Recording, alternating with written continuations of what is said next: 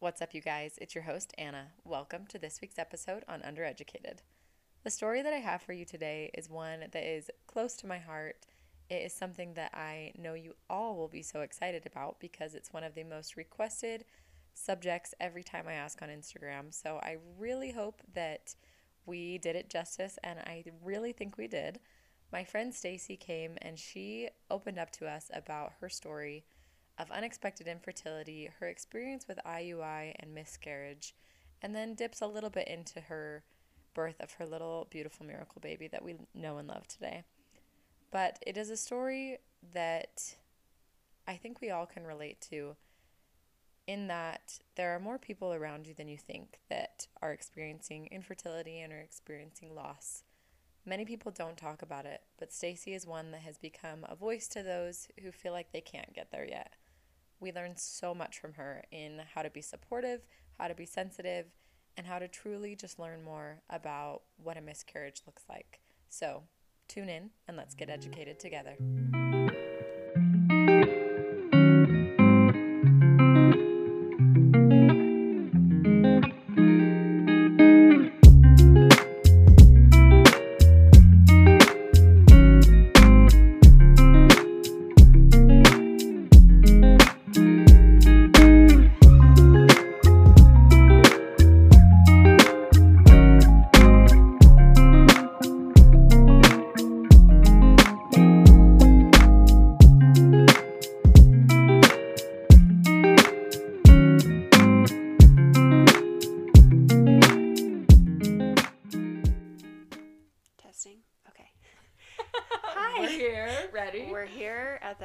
Educated podcast. Yes, welcome. Um, my name is Staci Fielding.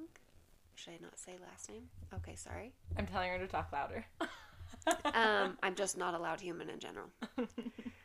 um, yes, tell us your name, everything about yourself. Staci Fielding. Your deepest, darkest secret. Oh, we're gonna get there. um, this. is a wonderful opportunity. I really am excited. I've listened excited to most to of the episodes. You. No, this is fun. Um, but mine is a story of unexpected infertility, and then I U I, and then a pregnancy loss, and now we're kind of not at a happy ending, because I would love to have a million more babies, but mm-hmm. I mean, we're at a good place now. So. Well, I'm excited to hear about it. Let's get into it. It really, I was telling Staci before we started that this is one of the most requested topics, is to hear people's stories of loss and like miscarriage, because I think it's one of the things that a lot of people don't often talk about. One, because I think a lot of people hold it very close to their hearts and it's not something they want to be open about, which I completely respect that space, and I would never want someone to feel like they had to share something. But I also feel like in you choosing to share today, like, people are seriously going to just be touched in ways that they don't even know they need yet, because I know your story, I've heard it personally, is a really moving one, and one that has brought you kind of to where you are today, into this incredible mother of this perfect little baby girl that we can get into Ez's birth if you want. But I think everyone will be better for hearing your story. So you can start wherever you want to, but maybe just from like yours and Brax's beginning. I don't know. Give us a backstory of you guys. And we had technical difficulties, so we're sharing one mic. If you can hear us like going in and out, it's because we're passing a mic back and forth on but a bed, sitting in Anna's childhood bedroom. Yes. So we're getting really into it, and I'm already starting to tear up. So this is just going to be an emotional it's gonna be so good. roller coaster. Get out the tissues. I have a tissue box. We are ready. We're ready, and I took notes, so I might pause, and um, I'm just looking at my notes because this was. I want to be specific yeah, for people. Which is good. And also, it was like, I think um, either Sarah or maybe Katie said this too, but like going back through the process in preparation for this was also like therapeutic. There were so many things I forgot that had happened. Mm-hmm. And it's just like crazy to think back, because in that time, in these like two, three years, that was our whole life. Yeah. And now, like, looking back, now that we have our little girl, like, you forget mm-hmm. so many hard things. Mm-hmm. But I don't want to forget them because they were so hard. And that was my whole life. Like, that's all that was on my mind. That was all we were thinking about for that time. Mm-hmm. So, anyway, I took notes. Love it. So, Braxton and I um, are high school sweethearts, which is silly. No. But I love it. Best. I mean, we, like, raised each other. I love it. Like, I know him so well. But um, I always wanted to be a mom. Okay. Always. Um, Braxton knew that from the beginning. Like, as soon as we got married, I was like, okay, so... When, when are the babies? babies? Yeah. Um, but we started trying, let's see, we got married in January. We started trying the April after. So it'd been like a year and two okay. months. Okay. Yeah. Which is like not a long time. But yeah. again, we knew each other years for a long that. time. Yeah. Yes. Yeah. Literally um, years. I had just been taking birth control, like the lowest hormone birth control pills. Okay. And not for a long time, like only for like a year and a half. Okay. I started taking them that like a like few minutes before we got married. Yeah, right. A few minutes. I was like, oh yeah, our wedding day. Let me just pop this really quick. For real though. Um, and then I was kind of expecting, because I feel like you don't, like no one said this to me. I was expecting, and I said this to my doctor, like, this is going to take us three months, six months at the very most. Mm-hmm. And I never feel, felt like this was going to be an issue for us. Like, I just... You just didn't feel like no. it. You were like, yeah. No. Like, I know it's been pro- it's been a problem for a lot of people in my life, and I'm lucky that way that I, I kind of get it. But I just never felt like that was going to be our story, but here we, here we are. are. It's okay. That's fine. Um, so we started trying in April twenty nineteen. Okay. One question, actually, just because you said, like, you never expected this would be your story. Did you have, like, irregular periods before birth control? Or anything that, like, led question. you into, like, maybe, you know what I mean? Like, maybe something that would have yes. clued in. That's a good question. No. Okay, see, that's, I've that's had, why this is, like, unexpected fertility. Yeah. That can, like, come out of nowhere and totally punch you in the face because you have nothing to, like, lead you to think yes. this could be a problem. Yes, so Sarah Jane got on and talked about her normal periods. Mm-hmm. Same. Okay. Like, normal cycles, normal seven days, cramps the first day, heavy bleeding the first day, then, like, totally normal. Okay. Fine the rest. I mean... Like textbook cranky, period. But yes, like but like yes, period. Normal. Yes. Yeah. Totally okay. normal periods. Okay. Uh so I went started trying in April twenty nineteen. I went to my regular O B in November. So April, like April May seven June. Months. Yeah. May, June, July, August, September, October, November, seven. Okay. Yes. Because I'm like again thinking this is gonna take us three or six months. Yeah. So I went to oh my O B. I don't think that was like a normal Pap smear. I think I scheduled that. Okay. Because I was like, I need to like just check in. Just You're check. Like, yeah, this is taking longer than I thought it yes. would. Yes. Um. Which good for you for being so proactive. Well, I'm telling you, That's this good. is like what I wanted. Yeah. I was like, that's true. You're like, this is what this we're is doing. Okay. True. Um. And when I met with her, she was like, "Oh yeah, like it takes normal people a year." Normal. What the heck is normal? For real though. um she said it takes about average. a year okay. yeah and I was like, but really, like it should take like six months, and literally this is our conversation. She was like, no no a year, and I was like, okay, crazy doctor. Yeah, I was like, it shouldn't be taking me this long. So I convinced her in that appointment to test my thyroid, mm-hmm. which I think is just a blood test, mm-hmm. um and that was normal. Okay. I think they test, tell me if I'm wrong, again, we're not doctors. Yeah, for real. They test your free T four mm-hmm. and T H C. Yes, I think that's right. I can double check you, but I think I that's think right. that's right. Um, and it's basically like how your hormones are working. Like your thyroid obviously regulates your hormones, so it's like if your hormone, if your thyroid hormone is off, it's yes. indicative that your hormones elsewhere are probably off. Thank you. Gotcha. Yes, you're more eloquent than me. No. Um, but everything came back fine. But I'm still glad that I convinced her Advocate, to do that. Yeah. yeah. Advocate for yourself. And for sure. She was like, sorry. It's fine. She was like, come back in, I think she said six months. Okay. Wow. If it hasn't, yeah, nothing worked. Nothing has happened. Yeah. Um, we continued trying. I went over her head and called the fertility clinic. Oh, you. That's um, amazing. For real. The University of Utah Fertility Clinic. I will be a spokesperson for. They are so great. Good. I'm glad you had a good experience. Um, so we started seeing, well, first they had us test Braxton. Okay. So that was in January. So I went and saw my O B November, and then in January I was like, we're getting on top of this. Yeah. Because we initially started trying in April. So it had almost been a year. Yeah. Just short of a year. Yeah. Um, so Braxton did the first um, appointment with Doctor Hotelling, who's great. He's also at the U. Okay. Um, he did a sperm analysis. I think a few people have explained a sperm analysis on here. Um. Oh, Olivia did. Yes. I love that you literally, like, know I'm detail a fan. By detail. Proud of you. And if you don't know, Anna is one of my very good friends. Yes, we are so good this friends. Is just ch- us chatting. um, so they check, like, the overall count, and then the motility, and then um, the morphology. So the motility is, like, how many are moving around, and the morphology is how they're shaped. Because there's some that has, like, two heads, or some that has, like, two tails, mm-hmm. or some that are, like, a little abnormal looking. So, um, he came back fine.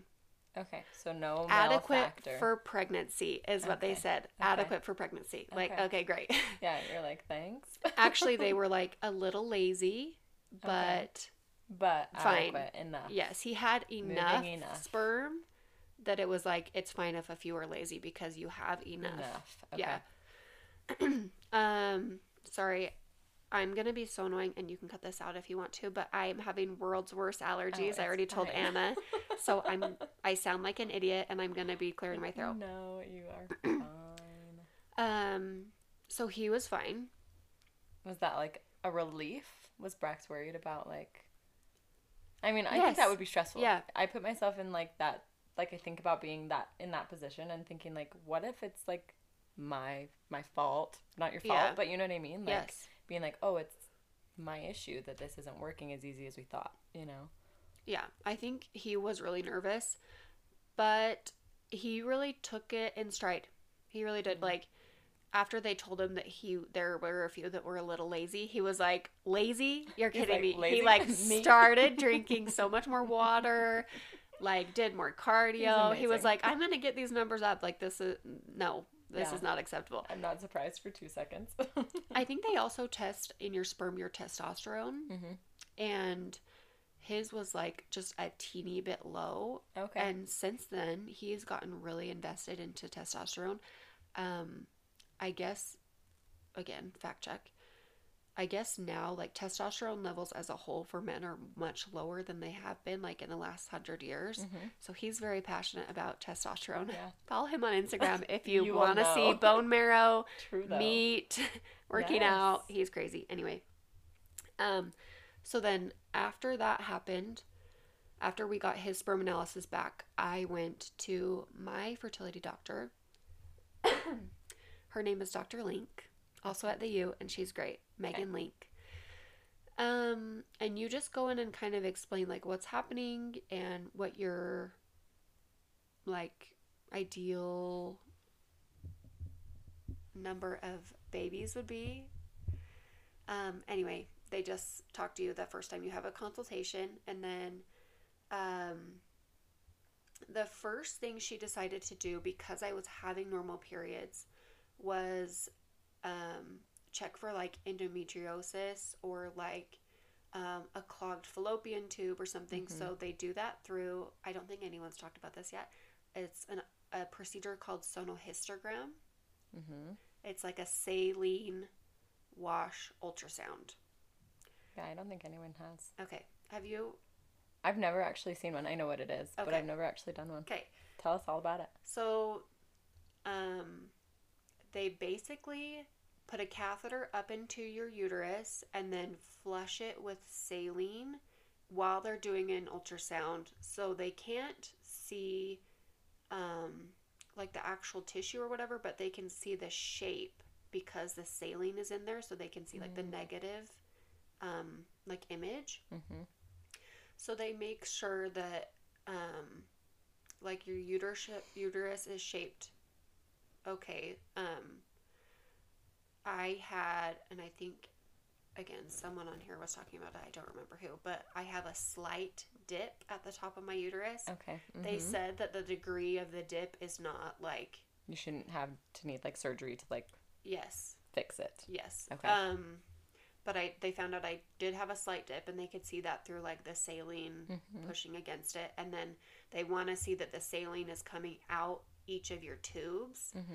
Um, so that there's no blockages or whatever, because mm-hmm. um, I didn't know this before we started this journey, but every month when you ovulate, you ovulate Do-do-do. from one side or the other, mm-hmm. and they kind of switch off depending on like which ovary has the developed egg, egg and mm-hmm. follicle, which I didn't know. Yeah. So if you potentially do have one fallopian tube that's blocked, you could only be ovulating every other month, mm-hmm. which cuts your yeah, cuts chances, your chances of getting in pregnant in half. Yeah, yeah, that's a big deal. Yeah. So while this procedure was extremely painful, I hated it. Really? Just pressure? Like, why was it so painful? Yes. Okay. Like, more than a normal pap smear. They still, like, stick the speculum up there. That part is hard. But, mm-hmm. like, going through the cath- uh, the cervix mm-hmm. is tender.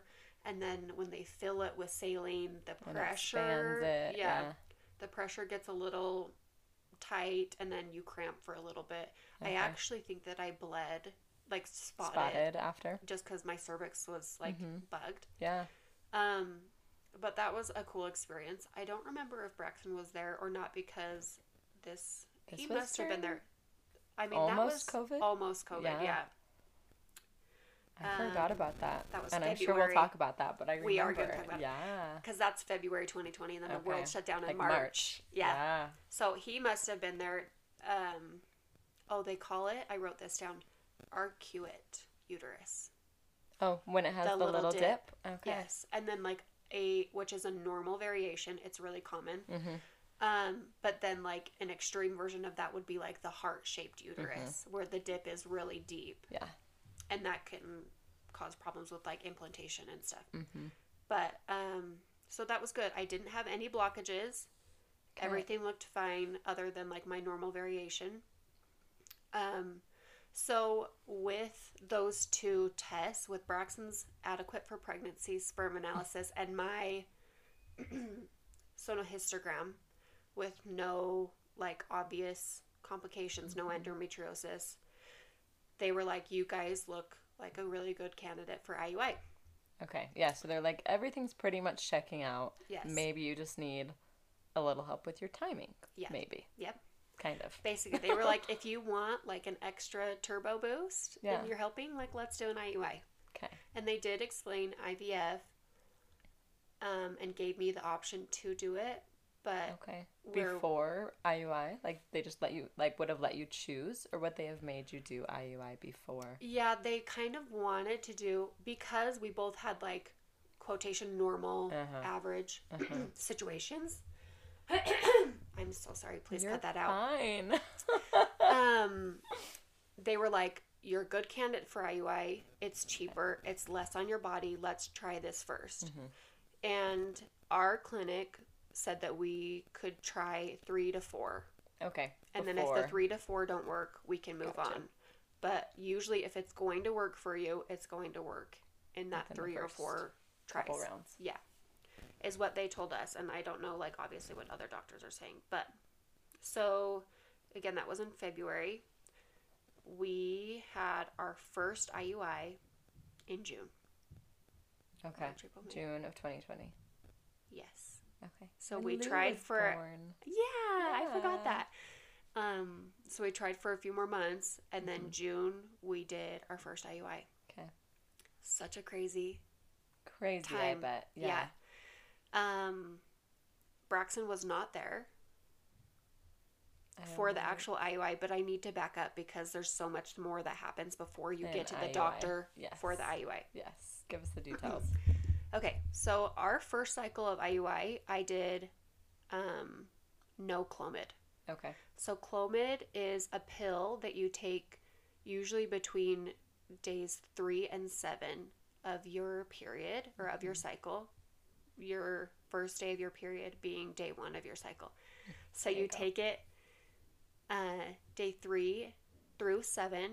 And what the Clomid does is it beefs up um, the follicles that are growing. So instead of like usually in a unmedicated normal cycle, you'll your eggs are follow so the eggs are in the follicles. Mm-hmm. So the follicles will get big and then maybe one mature one will drop every month. Mm-hmm. So what the Clomid does is it makes it so like two or three mature. Mm-hmm. So you take Clomid usually. I didn't for this first cycle. I was like, okay, let's just get like a little bit of help. Yeah. Um Because in an I U I, and I know there was some questioning about this in one episode, so an I U I is an intrauterine insemination, so it's in your uterine. Okay. They go through all the, the way cervix. through the cervix yep. to the uterus. Yes. Thank I don't you. remember who was talking about yeah, this, but yes. I think it might have been Sarah. Okay. But we seriously were sitting there like, wait, I don't even know if they go all the way through, but that's amazing. So they but, all the way to the uterus. Yep. Okay. Um. So we were like, let's just get a little bit of help. Let's get that sperm just a little bit closer to mm-hmm. where it needs to be. If it doesn't work, we'll go to medication okay. next, next cycle. Because I'm even weird about, like, Tylenol, like, things like that. Mm-hmm. Just don't want to put anything extra in your body yes. if you don't need it. Yeah, which is just my personal preference. But yeah, love it. Um, so that first cycle in June, we did no Clomid. So you just have your period, and then they do an ultrasound three or four days before they suspect you're going to ovulate. Okay. To kind of see how your follicle is yes. getting ready to drop the egg. Yeah. Okay. And it's really wild to see. Like, mm-hmm. it looks like a monster. They show you your ovaries. Really? And you can see black lumps. And they all kind of touch. And some are bigger than others. But it is crazy, crazy? to see. I bet. Yeah. So, um... and that's kind of why they want you to do the Clomid, because the Clomid beefs the follicle up that's holding the egg so you can see them on the ultrasound, ultrasound better. better. Yeah. Mm-hmm. So you go to this ultrasound three or four days before they think you're going to ovulate. They measure each follicle to see how many they suspect you're going to drop. Mm. There's, okay. there's like a threshold of above this size, your egg will release it. Cool. I had no idea. Yeah. So, um... and they check which ovary it's coming from, just so you know. And right. then, like, depending on the size, I think the follicles grow, like, two to three millimeters, millimeters? or something yeah, a day. I, I would imagine it's, like, tiny, it's tiny, obviously. Yeah. So they can kind of guess when your body's going to ovulate. And then if you choose to, and usually with I U I they recommend it, there is a shot called Ovidrel. Okay. And it makes your body ovulate. Oh. So that when they go in to do the I U I, they know for sure you're going to ovulate. You're going to ovulate mm. and that the sperm is there at an appropriate time. Okay. So when they do the um, ultrasound, they're looking for how many follicles are going to drop, how big they are. They're looking for when they think you're going to ovulate, which they can guess based on how big they are. And then they're also looking for a trilameter uterus. Okay. So trilameter, this is so I'm like, stupid. Educate me. I oh my don't gosh. even know. I'm sorry, you guys, but I just think this is so interesting, it and is. hopefully someone else does too. So they're looking for your uterine lining to be really plump and squishy. Okay. Mm-hmm. So they look for trilameter. So there's three layers of your uterine, like wall. Wall. Uh-huh. Yeah, and while you're ovulating, they kind of beef up. Okay. And that's where, like, all your water goes so that oh. this side is squishy so that an egg, egg can, like, can implant, implant really well. and get stuck. Yeah. Wow. So it's really Our weird. Bodies are so cool. It's really weird. And you can see it on the ultrasound. There's, like, three distinct lines. Of, like, the different of layers lining. that are, like. Yeah. That's crazy. It is crazy. So they're looking th- for those three things. And then they'll tell you when to inject yourself with the Ovidrel. Okay. I think it's like thirty-six hours before, before? the uh, before the I U I. Okay. So sometimes that landed at like four thirty a m, yeah. twelve at night, eleven in the morning. You never knew. Yeah. And I couldn't do the shots. I swear I tried so hard. Braxton hard. is such a champ. He had to inject it, and it's the Ovidrel is a subcutaneous injection, so you mm-hmm. put it in like your fatty tissue, so like um, in your belly, in your belly, in your thighs, in your bum. Mm-hmm. Um. So that first cycle, we just did the Ovidrel, not the Clomid.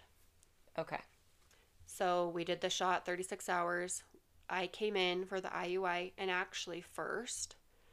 Braxton goes in, I think it's like an hour before, okay. and he ejaculates into a cup yeah, in the office. Gives him a sample. Yes, and it's actually pretty cool because for I U Is, they can clean the sperm. So they'll take mm. out those ones that have two heads or two tails, and they'll cool. like kind just... pick like the ones they think yeah, will they be only leave the, the strong ones. Swimmers. Yes, they only leave the strong ones, and yeah. they take out the dead ones. Mm. So... I mean, it's awesome. Yeah. So he goes in an hour before, does his business, and then I, I went in an hour later, and you just get into the doctor's room and strip down from the waist down, and then they come in with the sample, and it's in like this little styrofoam box because they have to keep it a certain Cold, temperature. Yeah. yeah. And they're like, "Is this your name? Is this your birth date?" Just to confirm. Yeah. You know, you have... You're your like partner's the right, sperm, uh, the right baby going to be in your uterus. Yeah. And um, let's see. My doctor did not do that one. Uh, her one of her assistants did, which was confusing. Mm-hmm. I, w- I, I think she was there, actually. Now that I'm remembering, she was there, like, helping her kind assistant. Kind of like shadowing. She was, like, teaching yes. her assistant. Yeah. Okay. Because the U is a teaching hospital, so I'm not surprised. Yes. Okay, that's what happened, um, which was great. So she was there talking me through it while this other doctor, Dr. Beck, was doing it, who was also great. Um, so they do the normal speculum. They have a small catheter that they put the sperm into. The catheter goes through your cervix. To your uterus. To your uterus. Yeah, and then they kind of leave it floating in your uterus and hope then an egg will find it. Okay. Easier. Yeah. Yeah. How long did the procedure take? Like, it's so quick. Two minutes? Yep, it's quick. Like, really? Yeah. Okay. And then you just have to lay there. At least my doctor had me lay there for ten minutes after. Okay. And then you get up and live your normal day with Perfect. a little bit of cramping and, again, yeah. a little bit of spotting. Okay. Just from your cervix. Yeah. Um. Yeah. And then you can't take a pregnancy test for two weeks because you've taken the Ovidrel. Which is and it H C G? Yeah, it okay. has a little bit of H C G. Curious. Yeah, okay. Which is your pregnancy hormone, which mm-hmm. is what like pregnancy tests pick up. Yeah, yeah. detect. So you so, would have seemed pregnant just from like the hormone that was synthetically given to you, right? When like it may not have in reality been a positive pregnancy test. Yeah. So they say mm-hmm. for sure don't take a test before two weeks because they don't like want you to get hope. your hopes yeah, up. Yeah, for sure. So um, and that two weeks. For anyone waiting for a baby, whether it's been two months or two years, those two weeks are the worst weeks. Yeah. And my only advice is like try to do something fun. Go on a hike. Distract yourself. Yes. Oh my gosh. It's the worst times. And you feel like it just drags and drags and drags. But so that first time didn't work. Okay. How did you feel? Was hard. it like, yeah, so was it hard. like. Were you thinking it would work? You know what I mean? Were you like, this is it. Like, we're going to get a little help. It's going to be successful. Yes. You know? Yes, of course. Yeah. You let your mind go there. Yeah. And you get a little hopeful. And then you get brought down a little bit, but it's fine. Mm-hmm. And at this point, like, what is it? What did I say? June? June. Mm-hmm. I mean, it's been... A year and three months. Yeah. yeah. It's been a while. A, a bit. Yeah. yeah. It's sad. Yeah. I can imagine. I feel like that would be, yeah. It would just be really hard to be in that position and not let your hopes get up. Yeah. You know? Yeah. And then, like, you don't want to be necessarily, like, the other end of the spectrum where you're like, well, I'm definitely not getting pregnant. Like, you know what I mean? Like, yeah. you don't want to send negative vibes to, like, your body, but no. it's like, where's the balance that keeps you sane? I know. And know? for us, like, it was our faith. Okay. We could not have done it without a faith in God and in Jesus Christ. And if you're not religious, that's totally fine. Yeah. I think everyone has to find something to ground them in hard times. If that's religion, great. If it's not, great. Mm. If it's family, if it's a hobby.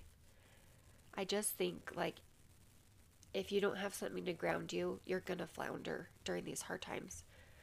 So for us, it was faith. Like, we read our scriptures a lot. We prayed a lot. We requested family and friends pray for us a lot. Mm-hmm. Um, and we just, I mean, I'm going to get emotional, but for us, we walked through this trial with our faith as a shield and just, like, tried to push forward. Mm-hmm. But yeah, you can't stop some things, and they're just hard. And they're supposed to be hard. I mean, this is really important. Bringing a life into this world is important. And for some people, it's supposed to be hard. And for some reason, I needed to know that I fought for this baby. I don't know why, but I needed to fight for these kids that I'm bringing into the world. Um, so yeah, it didn't work. And I was sad. But we got right back into it. We did another one in July. Okay, so you don't have to wait a certain amount of time. No, you so can it's, do it on every cycle. Yeah, so okay. um, I started my period. I started bleeding. And then they require you to take a negative pregnancy test mm-hmm. before you start Clomid. Because while Clomid is safe to try and get pregnant, it's not safe to take while you're pregnant. It can cause major defects and stuff. So um, you have to take a negative pregnancy test, even if you're bleeding. And then, yeah, you just immediately start the Clomid days three through seven okay. of that period. You can just keep going one after another. Amazing. Yeah. I mean, it's nice that you don't have to take a break. You yeah. don't feel like you're wasting any time. Yeah. So you're sad, but you're also like, you can like, immediately can look again. forward. Yeah. yeah. So the July I U I, we did do Clomid. Okay. Um, How did it make you feel? Oh, gosh. I was just going to tell you that. Yeah. Horrendous. It is the worst. Yeah. I was having, the biggest thing was hot flashes. We would be at dinner somewhere. And you're dripping. Whatever. Yes, I am dripping in sweat all of a sudden, like going through menopause. Yeah. Which makes sense. It's working with your hormones. Yes, but like but... all of a sudden the hot flashes, oh my gosh. And they made me so cranky. Really? So cranky. And the Clomid is like, first of all, you're on your period. And yes. the Clomid is like messing with your hormones. It's like an and extra beefing dose your, of hormone. Yes. And it's beefing up your follicles, so you feel bloated on top mm-hmm. of your pregnancy bloat. Mm-hmm. Just cranky. And like mad cranky. So July was our first medicated cycle I U I. Okay. So I took the Clomid days three through seven. And I also think it's important, too, to talk about cost. Is that okay? Totally. Okay. I want to I want to tell you how much this costs. Um, because we were really fortunate that this is something we could afford. Yeah. And that we had help. Um, and I U I is even more so expensive. Um, but, I mean, I we didn't do that, so I can't speak to how much that costs. But, so for the I U I and for our insurance going through the U, Braxton works at the U at that point, so he has the U's insurance, insurance, and we're going mm-hmm. to a U facility. Mm-hmm. So I think that that made it really affordable, mm-hmm. as affordable as it could be yeah. in this situation. But so for the Clomid, it's about fifteen dollars. For the bottle? For four pills? Uh, four or five pills, yeah. It's wow. five pills. I was going to say, yeah, three through seven. seven. Three, four, Is that five, right? six, seven. Yeah, okay. Five pills. So it's fifteen dollars wow. for five pills. Three bucks a pill. Yeah. So that's, that's more a lot. expensive than I would have thought. I yeah. know. Yeah. And like one time, if you do one cycle, fifteen bucks, like that's fine. Yeah, but times but, that by four rounds. Yeah. It's like, that's like sixty bucks on Clomid. Yeah. That's crazy. A lot. And this thing is making you angry. Yeah. So you're like, I don't want like to pay pissed. for this. Yeah. Seriously. And then that ultrasound that you get three to four days. Oh, to check your follicles. Before, to check your mm-hmm. follicles. Yeah, they obviously charge you for the ultrasound. So mm-hmm. that I wrote down was like about two hundred fifty dollars. Okay. See, that doesn't surprise me, but yeah. ultrasounds are expensive. Like, they are. You just wouldn't know. And these are intravaginal ultrasounds, okay. I should say, also. So they have that big wand. The probe, yeah. And they stick it up in there, and they hurt because mm-hmm. they have to get that probe right, right up against your, your ovary. ovary. Oh. So they're pushing on your ovary, so it doesn't feel great. You're like, I'm already cranky. Now you're literally hurting my insides. Yeah. Like... You are poking me. Mm. Thank you very much. Um, and then same thing with the Ovidrel this time. in July. So we still did the Ovidrel shot. Um, the Ovidrel shot for us was one eighty. Nuh-uh. Yeah, so that this actually like shakes this me. Shot is one hundred eighty dollars. Oh my gosh. Yeah. Um, and you have to get it through like a mail-in order pharmacy. They mail it to you. Okay. And you have to keep it refrigerated, yeah. which is like the biggest stress because you have to take it a certain amount of time before your I U I. So you have to coordinate with this mail-in pharmacy to make sure it gets there with it's enough time for you to take it to and get it to the temperature. It, yes. Oh my to refrigerate gosh. It so that you can inject it at the perfect time. That's crazy. You're yeah. like, as if I needed one more thing to stress about. And if you miss your dosage, they will reschedule your I U I. And you'll be out another one hundred eighty dollars yes. for a new shot. Yep. And new Clomid, maybe. So it all starts to oh, add up, man. And it feels really Quick. Important. Like, this is your whole world. I need to be home to wait for this delivery so I can put it in the fridge. Yeah. It's crazy. Your life just becomes this. Yes. And oh. even more so for, like, Sarah, who did I V F, she said, like, she was happy and sad she was working at night because mm-hmm. she could go to all the doctor's appointments during yes. the day. Yeah. This is a little less. Like, you just have to make sure you can go to your ultrasound. Yeah. But okay. But still, something that, like, you have to, like, schedule into your schedule. You know what I mean? Yeah. Like, I mean, you have to put in the work. It's a commitment. For sure. Yeah. yeah. And then the actual I U I was four hundred dollars. Wow. Dang. So and you're in there for two minutes. Up, yeah, I'm like, wait. So it That's was like... about nine hundred dollars, and it varied a little bit every time, but it was about nine hundred dollars every, every time, time, every month. Yeah. Wow. That's a lot. It is a lot. I mean, we were still in school. We're in an apartment. We've just gotten married less than two years ago. Yeah, you're not like rolling in the dough. We no, Braxton is like at his first real job. Oh my gosh. Almost a thousand dollars a month every time. And again, it could vary because of insurance Depending and what clinic you're with. Yes. Yeah. So that's how much it costs for us. Um but that I U I was successful. Woo! We got pregnant. Okay. And I knew it. Really? Yep. Why? I never thought that that would like I mean, you hear people say, like, oh, I knew I was pregnant. Yes. I really did. Okay. I don't know if it was spiritual or if it was, like, I just knew my body was off. Yeah. I knew it. Okay. Yeah. So, like, how soon after? Um, I mean, again, I couldn't take a pregnancy test for two, two weeks. weeks. Yeah. yeah. So, like, but I, before then, though, you're like, I'm pregnant. I know it. Yeah. So, we went okay. to Lake Powell in July, and the whole time I was sucking on Jolly Ranchers. I don't think I was sick, but I was, like, I had way less energy. Mm. I just didn't feel good. I didn't okay. feel like myself. But also I just feel like, oh my gosh, you're pregnant. Like the happiest, yeah. most relief yeah. feeling that I shouldn't have had, but I did. And I was mm-hmm. like, oh my gosh, you're pregnant. Mm-hmm. So um, we went to Braxton's cabin, his family's cabin, and we took a pregnancy test there. And um, I mean, we had taken a lot of pregnancy tests before.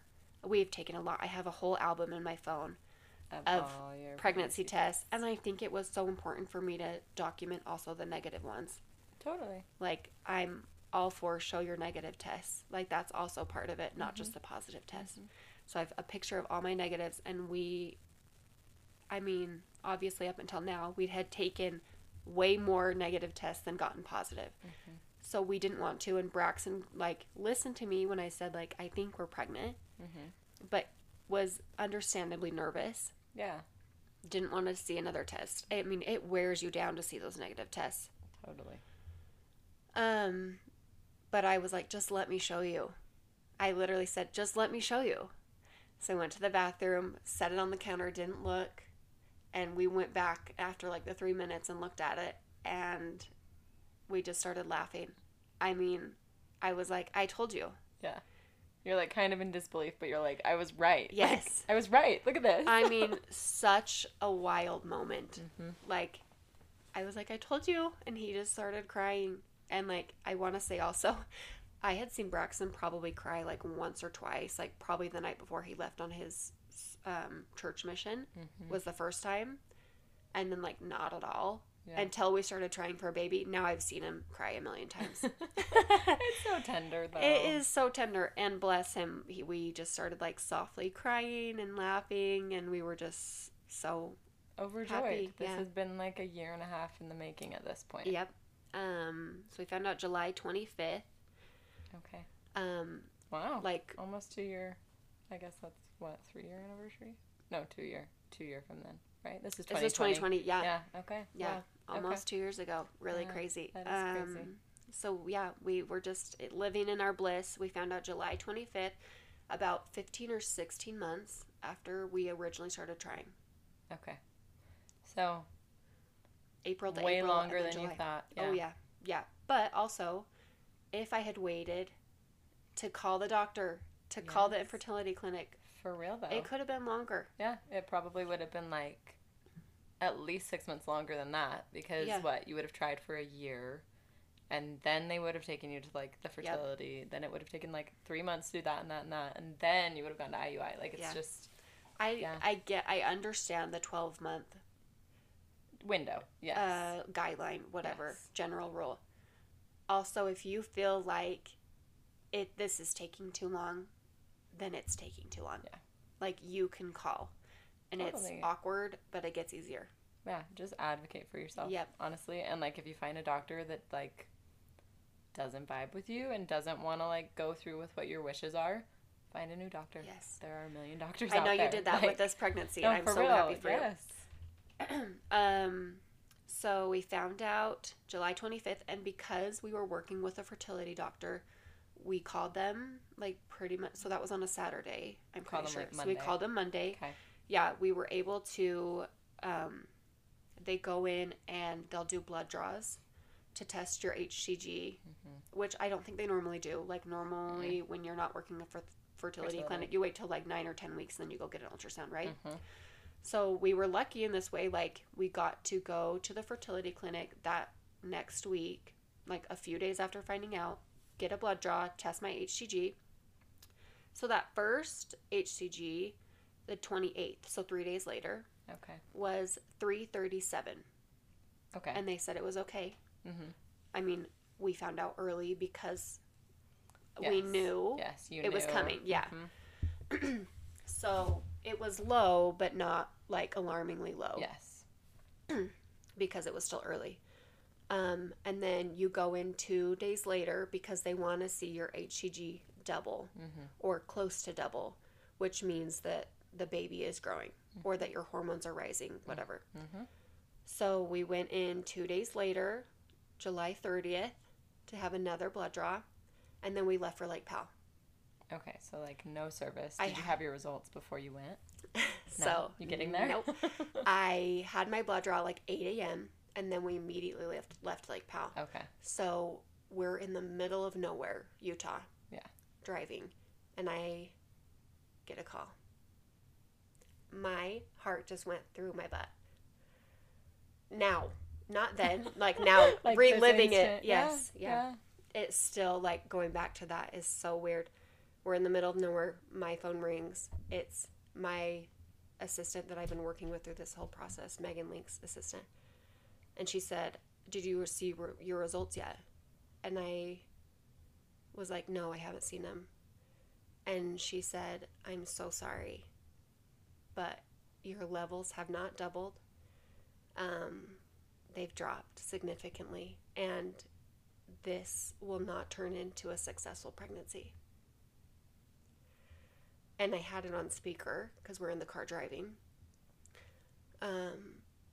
And I knew what that meant. Like, I've been researching. Mm-hmm. I know women that have miscarried.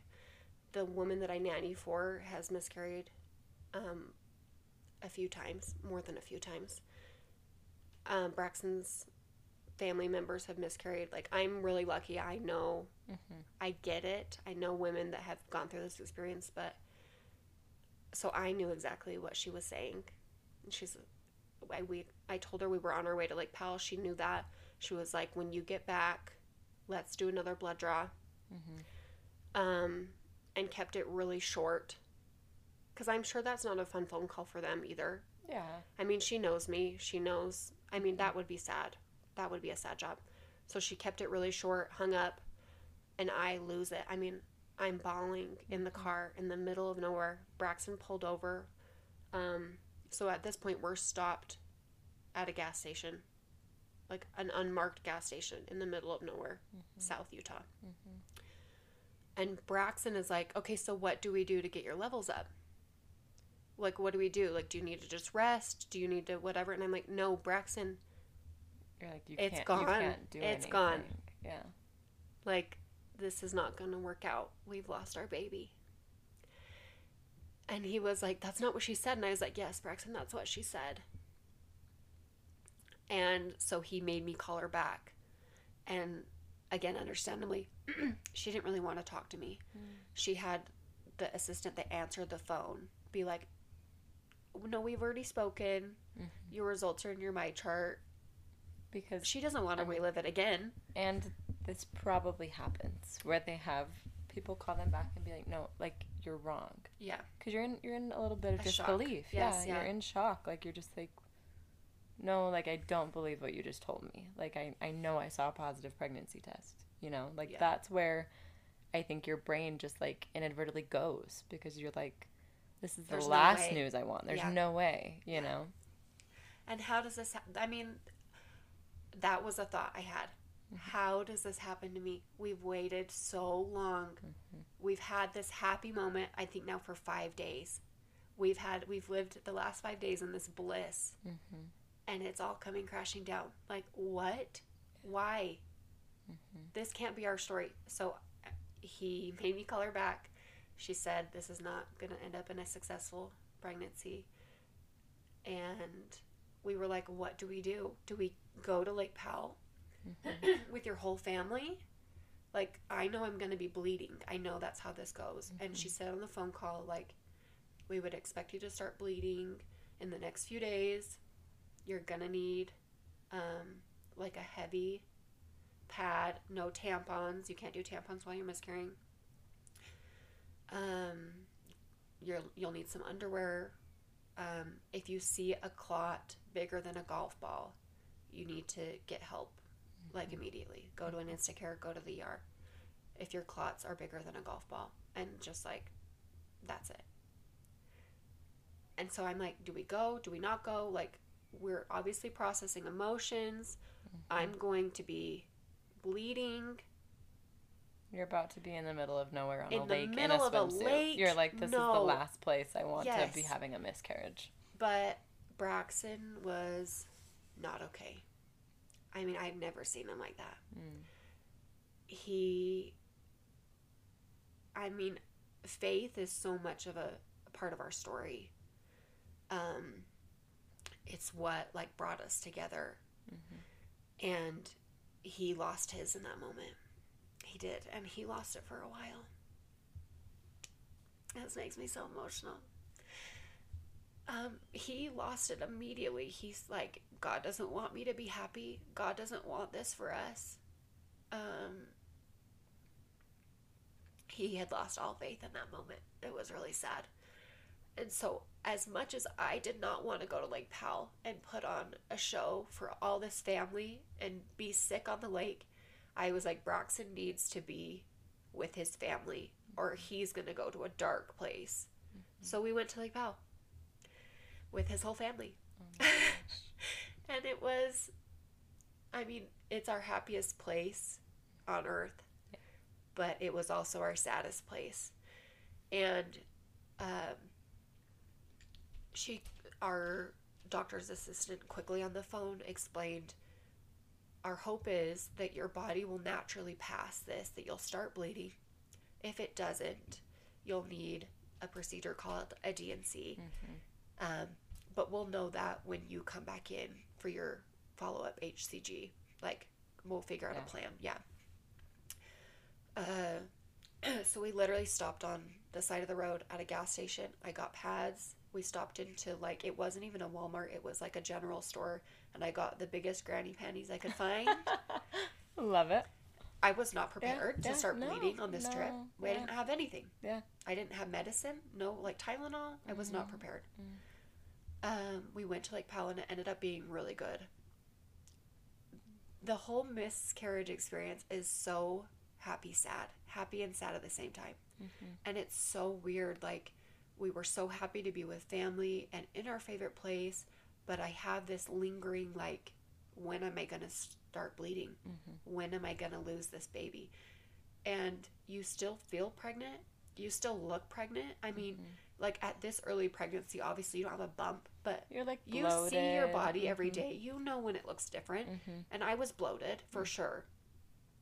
But you're just in this limbo of like, I know this belly isn't going to grow, but it's still here mm-hmm. and you're still with me, mm-hmm. but you're not. It's so confusing. Um, but we ended up just having a good time in Lake Powell as best we could. Um, I did not swim at all. How did you survive? Did not get like, in the genuinely. Water. July just... in Lake Powell. Now it was like, so hot. Uh, were you okay? But Braxton has a lot of nieces and nephews, luckily, and they're my kids. I mean, mm. I love them to death. So it was good to be surrounded with them, and they yeah. all just snuggled me, and we were completely open about what we were So his family dealing knew? With. Yes. Okay. We called his parents on our way down after we had talked about it and decided to go. And Did she they was know like, you were pregnant already? Or this was like you telling him, we're pregnant, but we're miscarrying? So uh, like no, we all... had told them. Okay, okay. Yeah, I should have mentioned that. We no, had told them fine. We were pregnant. Okay. And, you know, people like to wait until twelve or thirteen weeks, but we had, this had been so long for us, and people had been mm-hmm. on this roller coaster with us that cared for us. Yeah. And we felt like they've been on this journey with us. They need to know. Totally. So, yeah, we told... Okay. His parents and my family. Um, once we got that first H C G that okay. confirmed the pregnancy. Okay. Yeah. Um, so we called their parent, his parents. We told them we're coming down, but this is what had happened, and they told all the siblings. Okay. And he has siblings that have had miscarriages that were on the trip, so they got it. Yeah. I mean, they knew. Yeah. And I would be, and I called one of them, and I was like, "What am I in for? What do I need to get at this store?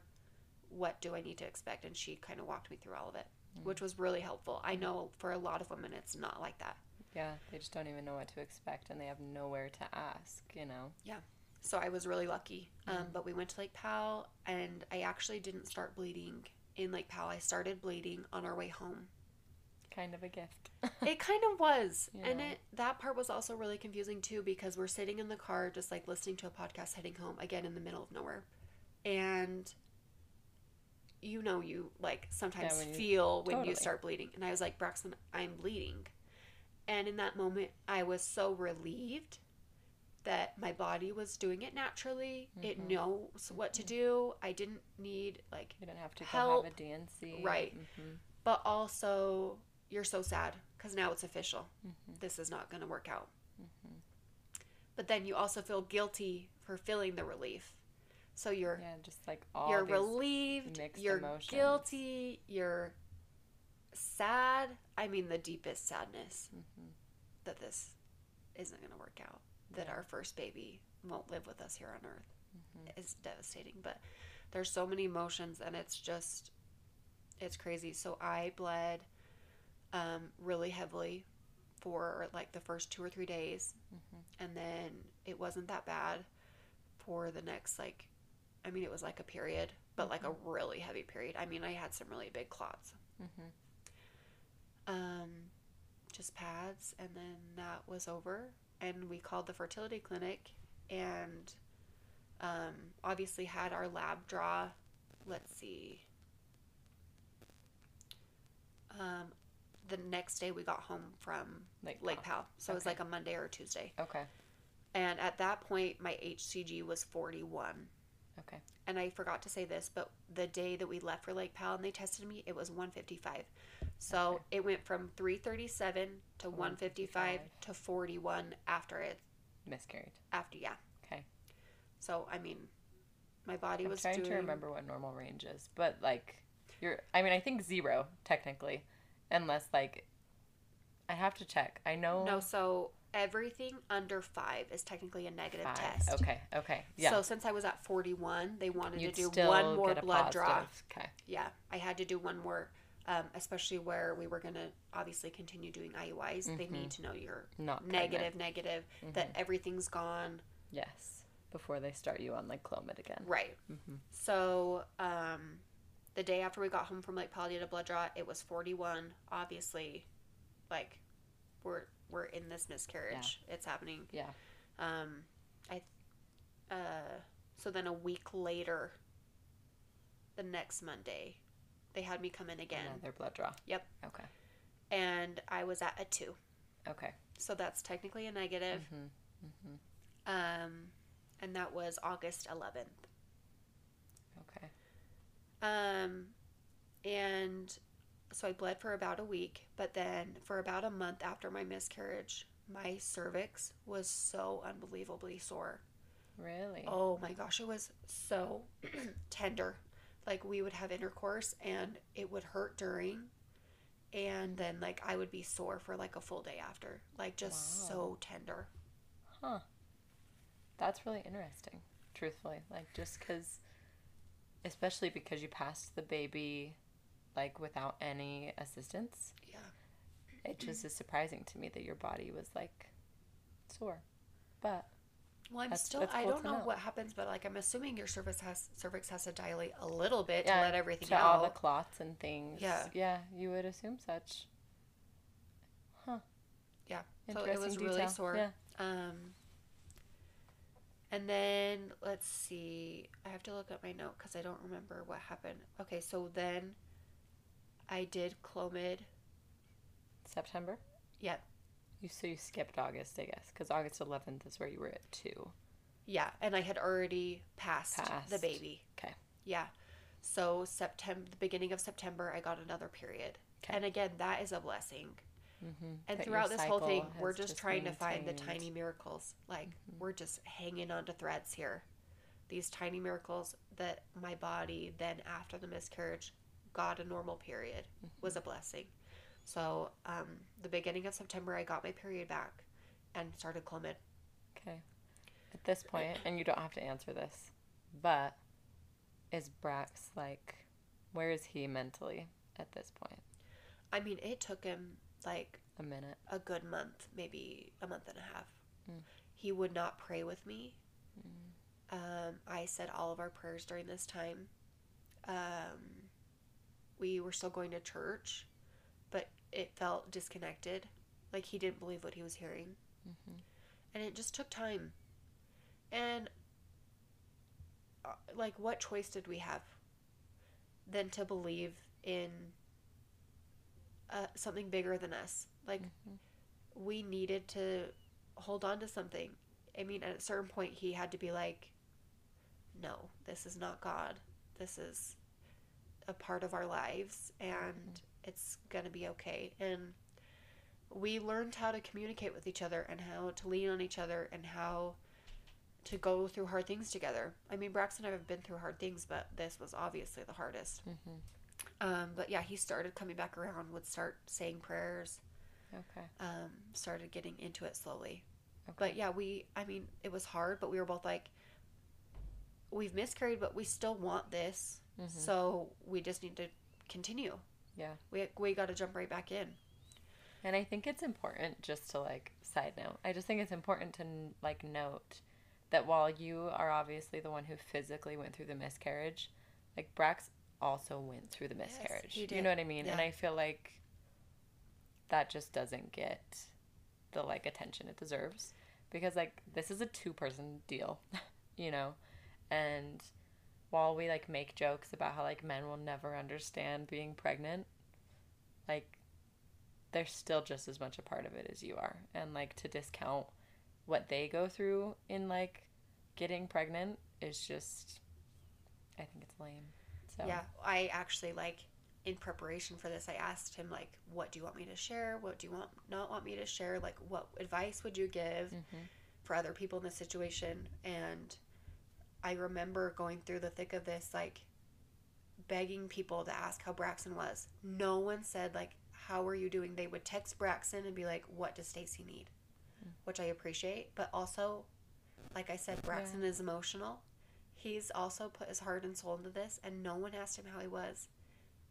It was heartbreaking. Yeah. Because he cared just as much as he I did. I mean, he also lost a baby, mm-hmm. even though it didn't physically come out of him. Mm-hmm. Yeah, we both at that time were, like, just begging for people to ask Brax how he was. And actually, I'm glad you brought that up because I wanted to mention we had such awesome, awesome friends. My friends showed up to the home of the family that I nanny with like a little gift basket. Oh my gosh. And they had gotten us like treats. I love candy, so it was just full of candy. And they had gotten us both massages. Oh, that's which amazing. Was the most fantastic gift. Yeah. Like, it was so thoughtful that, like, first of all, massages are expensive, but there was like a few girls that had all pooled their money to get mm-hmm. us these massages. And mm-hmm. then also, like, what a good gift to just go and lay like, relax and like relax. Yes. Yeah. It was awesome. That's amazing. I loved it. It was so sweet. Um, we had an awesome support system. They brought over that little gift basket, and I was a mess. But um, yes, if you, and here, this is like my little plug. You know someone that has had a miscarriage. I promise you do. Whether they've been vocal about it or not, you know someone like, that has Stace, lost a baby. This is the number one requested topic. Like, because everyone has, not everyone, but like the majority of people have either gone through it or know someone who has. I know? promise you know someone. Yeah. Even if you think you don't, you do. Mm-hmm. And the more I talk about it, the more I find out people, people have, have had them. Yeah, mm-hmm. and multiple too, mm-hmm. which is heartbreaking. And everyone's is a little bit different, but we have to talk about this. Mm-hmm. We have to talk about losing babies mm-hmm. and the physical and mental toll. We got to talk about it. I will talk about it till the day that I die. And you can come on here and talk about it and talk about it and talk about it and for the rest of this podcast. I also, I had to, real. like, I had to use it as motivation. Like, God gave us this trial, and not that he, like, rewind. He didn't, like, he's not punishing us for something that yes. we've done. Yes. He's not making our life hard, because he knows us perfectly. He knows what trials will teach us the lessons that we need. And this is, this was going to teach us a lesson that we needed to know. Mm-hmm. So I lost my train of thought. What was I saying? We were just talking about how we need to talk about miscarriages. Oh, yes. So part of why I'm so grateful that this happened, which is like a silly thing to say, is because I've been able to mourn with people that have gone through this. And how can I, I mean, to each their own, it is a very personal experience, mm-hmm. but for me, I can talk about it. So how could I not? Mm-hmm. How can I not talk about it every chance I get? And it's special too when you talk to someone about it who has gone through it. You're connecting, like, they know how important it was. Mm-hmm. Because people can say, like, I'm so sorry, I understand how you feel, but you don't. Mm-hmm. Unless you've, I mean, it's sad to say, but unless you've gone through it. And because losing a baby is such a specific thing. Mm-hmm. I mean, mm-hmm. you've lost a member of your family. Yes, but losing a baby is different. Yeah, and talking to someone else that has gone through the same thing, they understand what you've gone through. Mm-hmm. And can feel you. Totally. So I'm happy to talk about it. And if I missed anything, remind me. But, I know. um, yeah, so we jumped right back in in September. Okay. Um, with Clomid and with the Ovidrel. Okay. And um, that one was performed by an R N. Wow. Yeah. I did not know that was in my scope of practice. I Very mean, cool. I guess if that's like your specialty or whatever, yeah, like your cool. area of yeah, if you've got study into fertility, yeah. Cool. Um, so it was an R N, and that I U I ended up being unsuccessful. We did not get pregnant. Okay. Um, and we were sad, obviously, mm-hmm. but it helped me realize I was not okay emotionally. Mm-hmm. Um, I was kind of glad that it was negative, because I realized, like, I needed a minute. We jumped right back in. I had not processed what had just happened.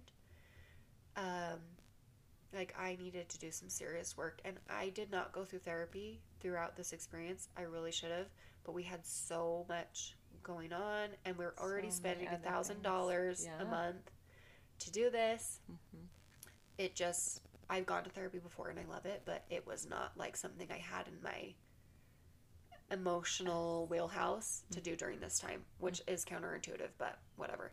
I did not go to therapy, but um after September I was like, I need a break. I need to process this. Mm-hmm. I need to not try for a second. Mourn that baby because it's important, mm-hmm. and then move on. Mm-hmm. So we decided to stop trying.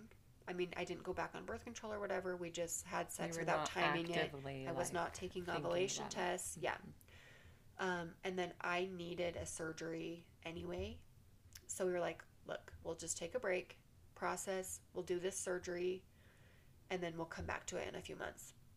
So I got surgery in November, something completely unrelated. Okay. And um, I was on like a steroid anti-inflammatory after you're on all these drugs. I had been mm-hmm. prescribed an opiate. Mm-hmm. Like, was not trying. Yes, you're like, I'm, I'm on a zillion drugs. Yes. I've just gotten surgery. We were not trying. Mm-hmm. And that was in November that I got that surgery. So okay. we took, a, I mean, a good break from. Yeah, a good two, two months, two and a half October, months. November, yeah. yeah. It was at the end of November I got my surgery. So we'd taken two months. I'm so glad we did. Mm-hmm. I'm grateful for Braxton being receptive in me saying, I, I need, need to pause mm-hmm. because if I continue, this is going to be really bad down the road. Yeah. I'm grateful for him and for listening lucky. to me. Seriously. Yeah. Um, December. December. I guess end of November. You okay. just had your surgery. I just had surgery. Yeah. Um, December twentieth. Okay. I found out I was pregnant. Crazy. No I U I. Oh, nuh-uh. Yeah. Did, did you not, not know, know that? this? What the heck? No. How did I, I had ovulated that? while I was on all those drugs. Oh my gosh. And I didn't know. Yeah. No, because you're not even thinking Beginning about it. Beginning of December, I ovulated. And That's again, crazy. middle of December comes and I'm like, I'm pregnant. I knew you exactly knew. the same. Yes. Stace. And this time I'm like, what? I'm so confused. Yeah. You're like, I'm not no pregnant. Way. No. And I hadn't taken a test yet. And this time I was the one that was like, I don't want to take a test. Yeah. I don't want to yeah. see this be negative. Yeah. Um, and I don't think I told Braxton that I had this same hint that I was pregnant. Because I was like, you're literally crazy. Yeah. You're not pregnant. Yeah. Um, but we did. We took a test. One morning, I took a test in the bathroom. And before, we had always done the, like, pee on it, quickly move it so you can't see it, and yes. then look at it together. This time, because I was so confused why I knew I was pregnant, but like I could not have been pregnant because yeah. th- at this point it's December. We've been trying for two years. Yeah. And have just gotten a miss. This like, is five or six months, five months, August to December. Yeah. After a miscarriage. Miscarriage. I was so confused. So I literally still sitting on the toilet, put it on the floor and I watched the wetness go from left to right and the pink lines could not have been more clear. And they showed up as the liquid is moving over. States. And I was like, oh, no. Literally, I said, oh, shoot. Oh, shoot. That's crazy. And I just, like, picked it up and walked into Braxton and was like, we're doing this again. This is happening again. Yeah. Oh, shoot. Like, yeah. literally, that's what I was saying. Like, oh, no, we're doing this again. But I was happy, too. Yeah, you're like... This is so confusing.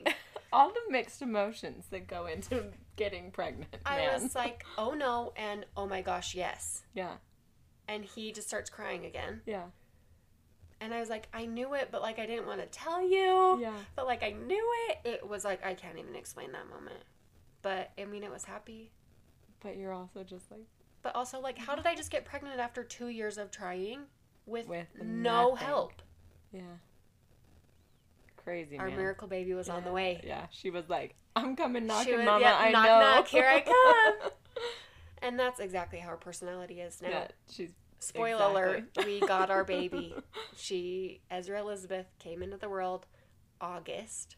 Oh, my God. One year after I had miscarried. Crazy. Yeah, wow. And she is the sassiest, spunkiest, chunkiest little girl. Yeah, she literally is. She She's is. my favorite baby. Jake, Anna's husband, said that we went swimming the other day and that she could swim with the flotation in her cheeks. In her cheeks, yes, for real, though. Yeah. Um, but yeah, so I had a successful pregnancy. And at this point, even though they didn't do the I U I in December, we were still working under with the, the care of our fertility specialist. Yeah, mm-hmm. So we went and got H C G done again okay. for this, for Ezra. Yeah. Okay. Was it like, how did you feel knowing that you were going to go into that again? Oh. Were you like terrified? It was bad. Yeah.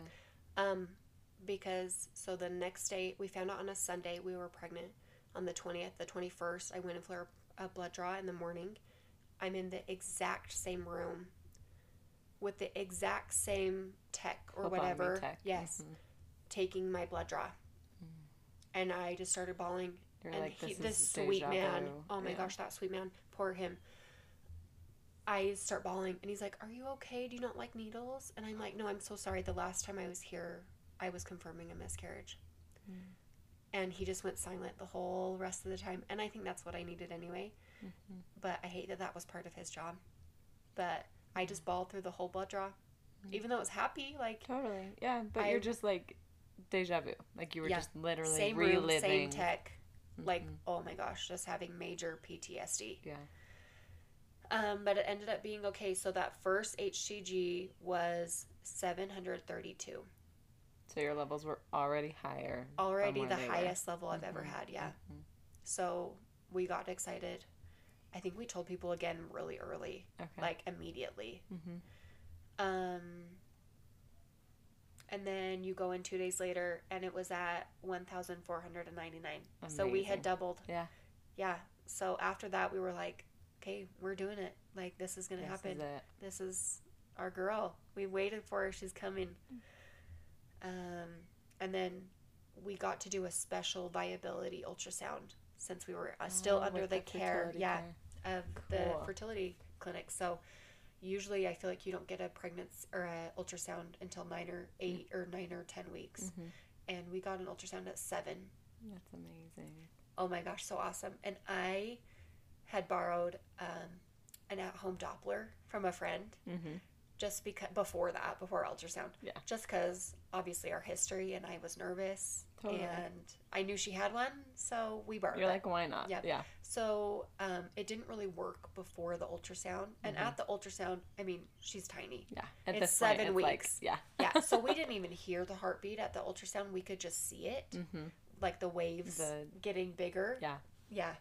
So we could see her heartbeat, and she's just a smudge yeah. on the computer. Literally like a pinto bean. She is. She is like a little beautiful smudge. Yeah. And Braxton was at that ultrasound with me. Amazing. Which was really special. But I think we were both, too, in like that same shock. Like, what are we doing here? Is yeah. this really happening? Yeah. Like, we didn't process until like we got home that day. Like, oh, we just saw our baby. Yeah, and she has like, a heartbeat. We have an ultrasound picture. Like, yes. Right here. We got a picture. Yeah. yeah. It was so crazy. Right on the fridge, that picture went. um, of course. Are you kidding? Um, and then we graduated mm-hmm. to an O B. Okay.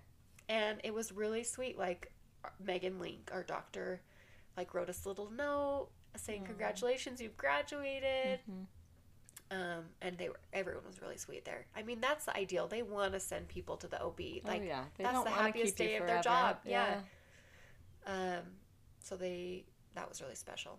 Um, but we got an ultrasound at nine weeks with our normal O B mm-hmm. and got to hear the heartbeat, and she was a little bit bigger smudge. Love it. And yeah. The rest is history. The rest is history. And then She's I think we had another beautiful. ultrasound at like thirteen weeks. Okay. That's nice. Yeah. That's. I feel like that doesn't happen every time. Yeah. At least for me. It didn't. But that's amazing. I think, you know what happened? I switched doctors. Ah. I did what you did. Okay. Yeah. So my nine-week ultrasound was with one doctor, and then I had a different doctor for my thirteen-week. Okay. Yeah. That's what happened. You just reminded me.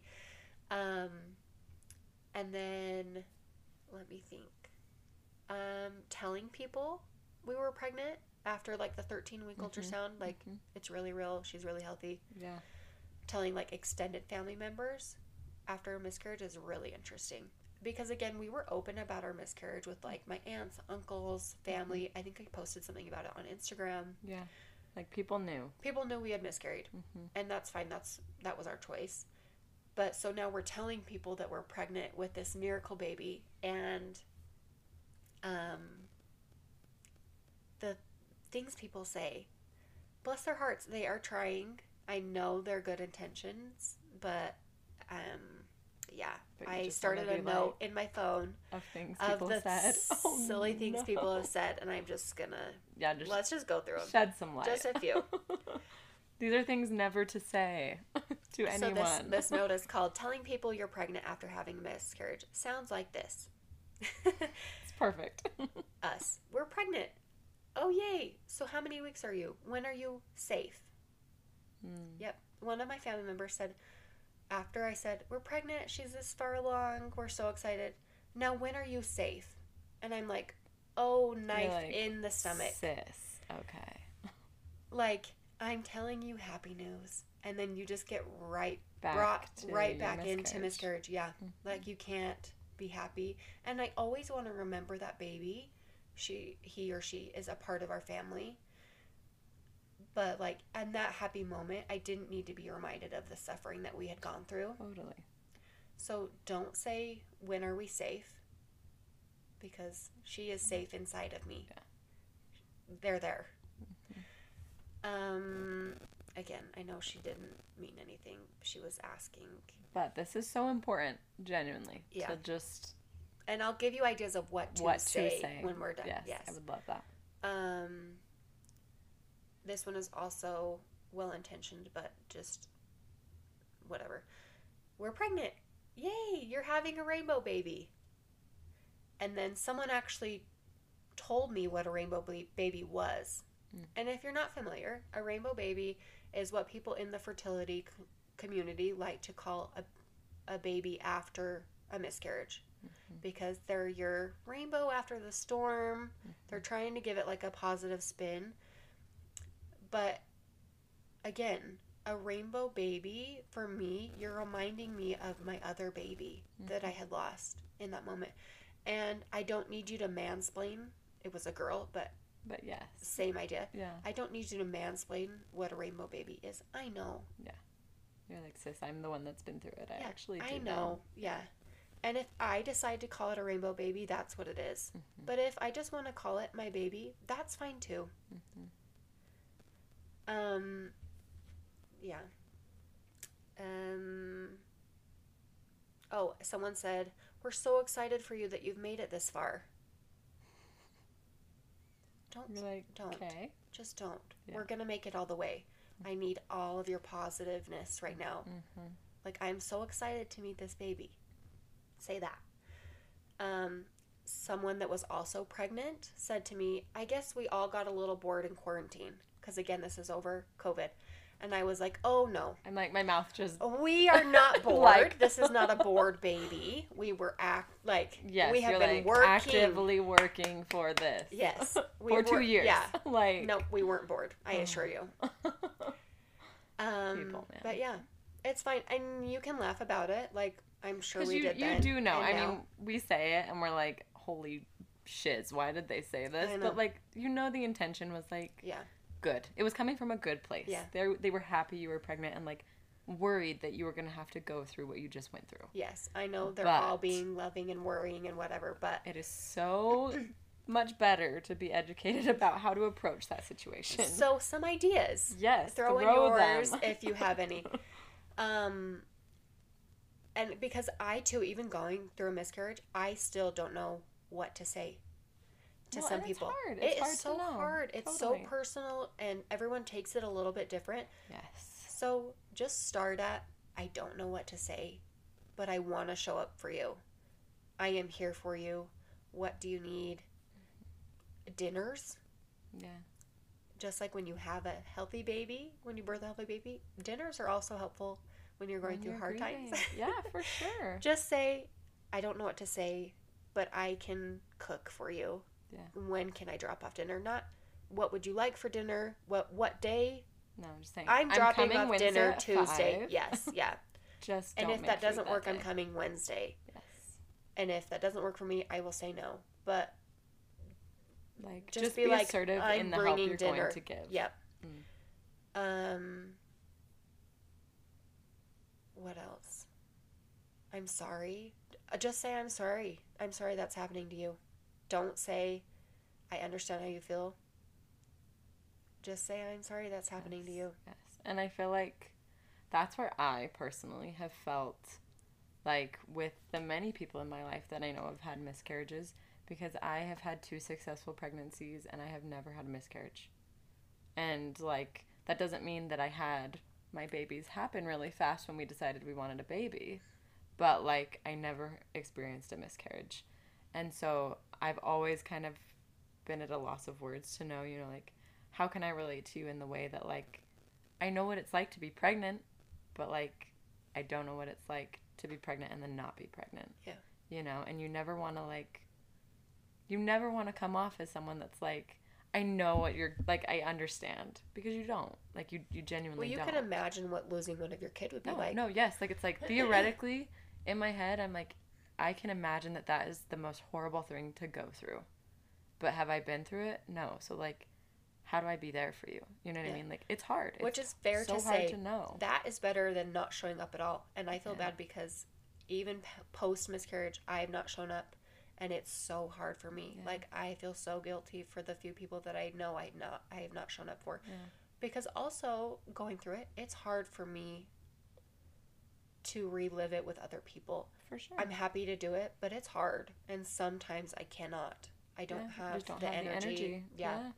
And I have not shown up for people, and it's hard. But just say that. Say, I don't know what to say. Say, I don't know how to be here for you right now, but I want to show up. Mm-hmm. Just say that. Drop yeah. off flowers. I don't know. Like, your intentions are so important in this moment. Don't be a nosy Nelly. Yeah. It is really interesting. Details. Find a podcast. Yeah. Don't ask your friend. Listen to Staci's episode on repeat if you feel like you need the deets. It's interesting, I, but your friend doesn't want to go through it with you right now. Yeah. Yeah. Don't ask. And now I won't ask people, like, when are you trying? When would you have another one? Um, people said to us all the time, not knowing we were going through fertility treatments, you're next. Don't. Mm-hmm. Let's not throw that out there. Yeah. I would like to be next, but it's not working for us. Mm-hmm. Unless someone is offering that information up to you mm-hmm. already, just don't ask. It's none of your business. Yeah. Growing, adding another member to your family is so personal. It's none of your business. It's interesting, but some thoughts are inside thoughts. For real, though. And you're like, and in retrospect, if I want to tell you, I will. Yes. But and that's another in the moment, thing. Like, you don't need to know.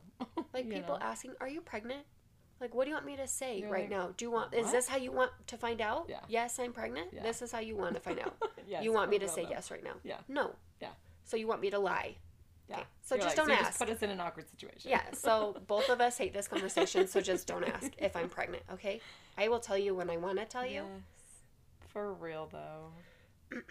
um, and then also, like, being pregnant after a miscarriage, people asking, is this your first? Mm. Still to this day, I don't know what to say because I don't want to put you in this uncomfortable conversation yeah. where I'm like, no, I actually have an angel baby in heaven waiting for me. Yeah, and then having them be like, well, oh, I'm so sorry. Do you want to uh, give us details? Uh, or like, uh, I'm sorry, I just yeah. brought up something, like, you probably don't want to talk about. Like, yeah. Yeah. You know, it's so hard. You just say yes. Yeah. This is my first yeah. baby here on earth. And that's the perfect answer, you know? But for who it's for, that's great. It's confusing. And, but like, you have to decide in that moment, do I want to get into this? Do I have the energy to get, to in this get into this conversation right now? Yeah. So do I just say yes or do I say no? Yeah. No, I actually, so my mom's very first baby passed away. Oh, yes. And he was delivered at, I think, thirty-two weeks. Had he been born, or maybe it was twenty-eight or twenty-seven, just the way medicine was in the time that he was born, like yeah. there, he wouldn't, he didn't survive. Had he been born now, he probably would have been fine. But, like, obviously we regard him as a part of our family. In my faith and belief, like, I know that I'll meet him again. But, like, when people are like, how many kids are in your family? Like, it depends. Like, literally, it kind of depends. Sometimes I'm like, oh, there's ten. And sometimes I'm like, oh, there's nine. Just so I don't have With to explain. With a few extra, like, in heaven. Yeah, you know? So it's like I don't have to explain. But my oldest brother actually died. And then they're like, oh, he died. I'm so sorry. And I'm like, oh, it was when he was a baby. Like, you have to get into all the details. And it's yeah. just like, you know what? Nine was an easier answer today. Yep. Yeah. You know? And that doesn't discredit, like, what my mom went through. It doesn't discredit the fact that, like, I do believe I have a brother in heaven. But sometimes sparing the details, like, just really kind of keeps everything a little more simple. Yeah, it does. You know? Certain people get certain answers. And yes. if it's a close person, yes. I'm ha- person to me, I'm happy to go through all the things with totally. You. Yeah. but it is interesting. And being pregnant too, and like every stage of pregnancy, as like as we got farther along, um, was that happy and sad again, because mm. I now realize what I've missed with that with, the first with my first baby. Yeah. As we just said, your first baby. Like, we're like, do we say that? Yeah. I mean, it is. I mean, like, that yes. is my first baby. Yeah. yeah. That's how I think. I mean, it. we already talked to Ezra about her sibling in heaven. I love it. Like, she'll grow up knowing that she has a sibling that watches over her. Mm-hmm. And that's our faith. That's how we've decided to get through this. Mm-hmm. Not for everyone, but yeah. that's what we're doing. Um, but yeah, so every stage of pregnancy we got through, it was like, oh, this is what I would have had. Mm-hmm. This is what would have happened. Mm-hmm. And it made that sadness deeper, because you realize what you've, the missed. opportunities you've lost, that you've mm-hmm. missed. Yeah. So the whole thing is just happy, sad. Which is just And wild. Going back through like the I U I stuff too, I mean, I got into a few fights with people that were close to me because they wanted to know what was going on mm-hmm. and I wasn't ready to explain. Like, I got mad at a few really close people to me because they were talking about our I U I schedule when I wasn't there mm. and trying to figure out, like, oh, if she had the I U I this day, she would be pregnant this pregnant day. or period mm-hmm. this day. Mm-hmm. And I freaked out because, like, I know that they're on this journey with me or whatever, but I can't even explain this to myself yet. I'm not ready to explain it to other people. Mm-hmm. Like, I can't rationalize it to myself. How do I rationalize it to other people? So I didn't need, like, my close people talking about it if I'm not there. If you have a question, ask me. And if I tell you no, drop Just it right drop there. It there. Yeah. yeah. I don't know. It's so hard, and it's so many confusing emotions. But that's what I'm so impressed about women. We go through life with this kaleidoscope of emotions, and we don't just survive, we thrive.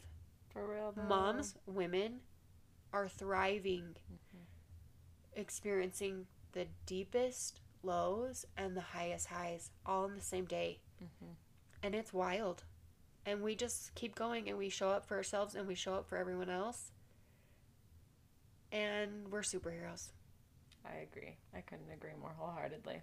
I think that not only, like, your story just exemplified what you just said, but, like, everyone around you. Look around. Like, there's a woman that you would never know what she's been through because of the way she's acting and the life that she's created for herself yeah.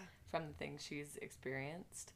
But, like, everyone deserves a big pat on the back. Like, I don't care who you are. Everyone yeah. deserves a round mm-hmm. of applause, because whatever your journey is, whatever your experience is, like, you've come out on top eventually. You and know? It's hard. All of it's and hard. It's freaking hard. Yeah.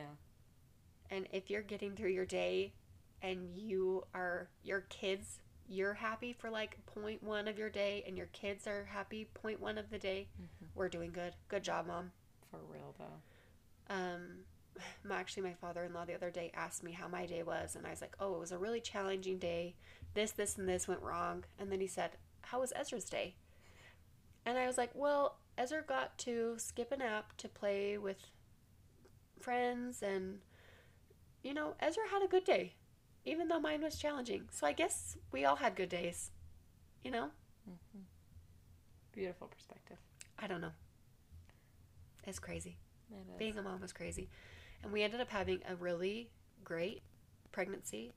I had the world's worst heartburn the first fourteen I weeks. I remember that. I, I mean, forgot. I had hot, fiery flames in my throat the first fourteen weeks. And I just had to stay upright at all times, at all hours of the day. But a really great pregnancy. Um, I gained like fifty-ish pounds. Perfect. A lot. That's like, that's like fairly normal though. Is I it? mean, between twenty-five and fifty is like, okay. You're not, like, gaining more than they'd want you to gain. Okay. But, like, you know what I mean? I mean, I let my body do its thing. Yeah. I usually I was gain, not like, forty pounds. Yeah. I gained a full fifty. Yeah. That's good. I mean, it was fine. Yeah. Um, had a great birth. I mean, I learned a lot, and we'll do a few things differently next time, but I think that's just what happens with experience. Yes. had a great team at the University of Utah, um, a beautiful baby girl, seven pounds, fifteen ounces. I love her. twenty-one inches long, um, breastfed until ten months, mm-hmm. just barely started weaning. Yeah. It's going great. Good. I'm grateful we were able to breastfeed for that long, but I'm ready for a little bit of freedom. Mm-hmm. And, like, we would love to grow our family, obviously, again. So I It'll need my good. body to be mine just for a second. Totally. While I try to give yes. that intimacy back to my husband. Yeah. No, that's so real. And share my body. Yeah. um, to a different human now. But, yeah. Overall, if you could, like, one word it for anybody who may experience what you've been through. Worth it. Worth it. it. That's two. Okay, well, worth it. I'm just kidding. It's so hard. Just keep your tiny glimpses of hope. Every tiny miracle counts in this journey. Count them all. Write them all down. Every tiny miracle. And like I said at the beginning, like I start forgetting all the hard parts because Ezra is so great. And being a mom now is hard, but it's so great. Um, my few last things that I wrote down. I just remembered, I wrote this down, the first time we were going to hang out with our good friends. I mean, these are good friends. Mm-hmm. You know them. Mm-hmm. Like, mm-hmm. this should not have happened. The first time hanging out with friends since the miscarriage, I had a breakdown, a full panic attack. That's fine. Because I was like, how do I function? How do I pretend that this isn't the main thing going on in my life right now? How do I pretend that this is not the one thing my brain is on? How do I have, like, a superficial conversation right now mm-hmm. with my friends when this is all that I care about? This is the biggest thing in my life. And I had a full panic attack for, like, fifteen minutes in the car before we left to go hang out with my friends. Mm-hmm. Post-miscarriage. Um, because it feels trivial to talk about anything else besides the baby. Yeah. But, I mean, they don't, they don't want to talk about it. Like, Slash, you, like, you do you feel like about they don't want to talk them? about it. You know? Yeah, that's true. You don't want to, like, bring the mood down by talking about it. Mm. And I had a full panic attack. So if you have a panic attack, it is A-okay. It's fine. Talk through it. Mm. Breathe through it. Mm-hmm. It will be okay. You will live, I promise. Um, and then I just remembered, it was on my notes here somewhere, I had a little niece. I mean, she was little at the time, um, like four or five. Mm-hmm. Once I told everyone I was pregnant with Ezra, I would I left the house where she was one day, and she said, I hope your baby doesn't die. Like, she was saying goodbye oh. to me, and she said, love you, hope your baby doesn't die. And, and I like... was like, oh. You're like, thank you. Thank you. Love you. Yeah. And I know this little four or five year old girl was being genuine. She oh, really did like, not no. want my baby to die. Yeah. But, like, that moment was just like a reminder. Again, you're like, oh yeah, I had I a baby die. Mm-hmm. Yeah. Isn't that crazy? No, this sweet yeah, little girl. The sweetest I hope little your baby like. Doesn't die. You're like, thanks. And Braxton was there too, and he was like, oh, okay, well, cool. Probably not the way thanks to say for it, that. But thanks. Yeah, thanks for that. Gotta go. Um, yeah, I think those were my two stories I forgot to tell, but now to my three things. Let's see. Oh. Um, we didn't even talk about postpartum at all, but I, these are my postpartum. But let's hear them. That's fine. Hints. Okay. You can talk about postpartum in another episode. Um, the first few weeks, do everything with your partner. Every diaper change, every bath. If you have the opportunity, if your husband has the opportunity, if your partner has the opportunity to have, like, a paternity leave, do everything together.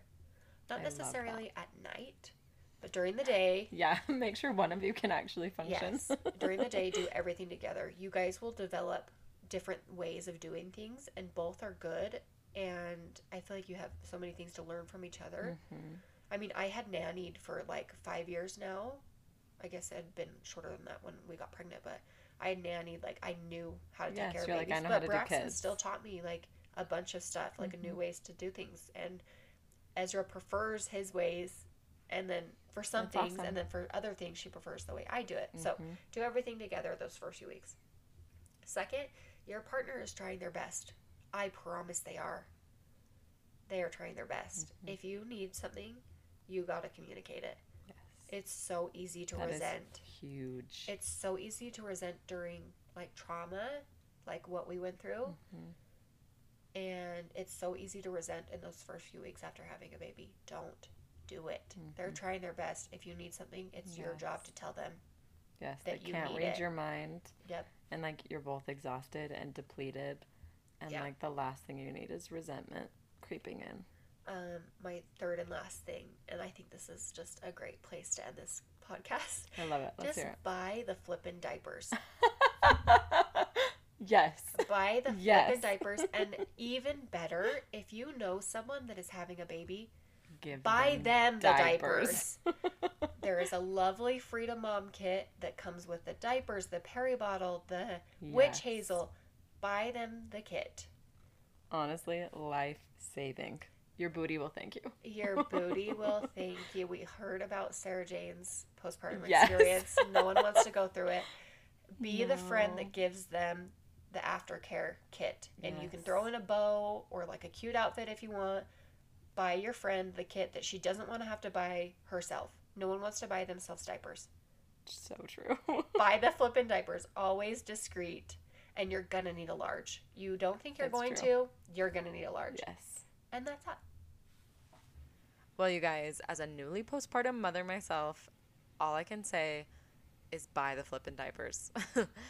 Buying the diapers is going to save you so much time trying to figure out all the different pads and how to get comfortable. Just buy the diapers. It is something that you will never regret. Be that friend that buys your friends the diapers. Buy them for yourself. Just buy the flippin' diapers. That is all. But in all seriousness, you guys, Staci's story is one that, like I said in the beginning, we can all relate to on some level, whether we be the person who has experienced a miscarriage, whether we are the one, the spouse or the partner in the supporting role also going through the miscarriage, or whether you're the friend or family that is just trying to be there and be sensitive to someone you know who has gone through a miscarriage. Staci's story is one we can learn from. We learn how to interact, how to be there for each other, and how to find this sense of community in a loss that is so difficult to navigate. But when you choose to involve people in your experience and when you're vulnerable and open up, you find that you really are not alone in this hard thing. Staci is among hundreds of women every day who have miscarriages. You know someone who's had a miscarriage. They may not have told you, but I swear to you, you know someone who has had a miscarriage, and you choosing to learn a little more about what that entails and how to be more sensitive and supportive will in turn help you be there for someone when they need you the most. So Staci's story is so powerful, and I'm so grateful for her to opening up and sharing just everything that she felt and went through. I know that if any of you want to talk to her or feel like you need some support, she is totally open to sliding into her D Ms. Just D M her on Instagram. She will be there for you in the way that you need it most. I just know it. So please take advantage of it. If you're not already, follow along on Instagram at undereducated dot pod and catch us here next week for another episode.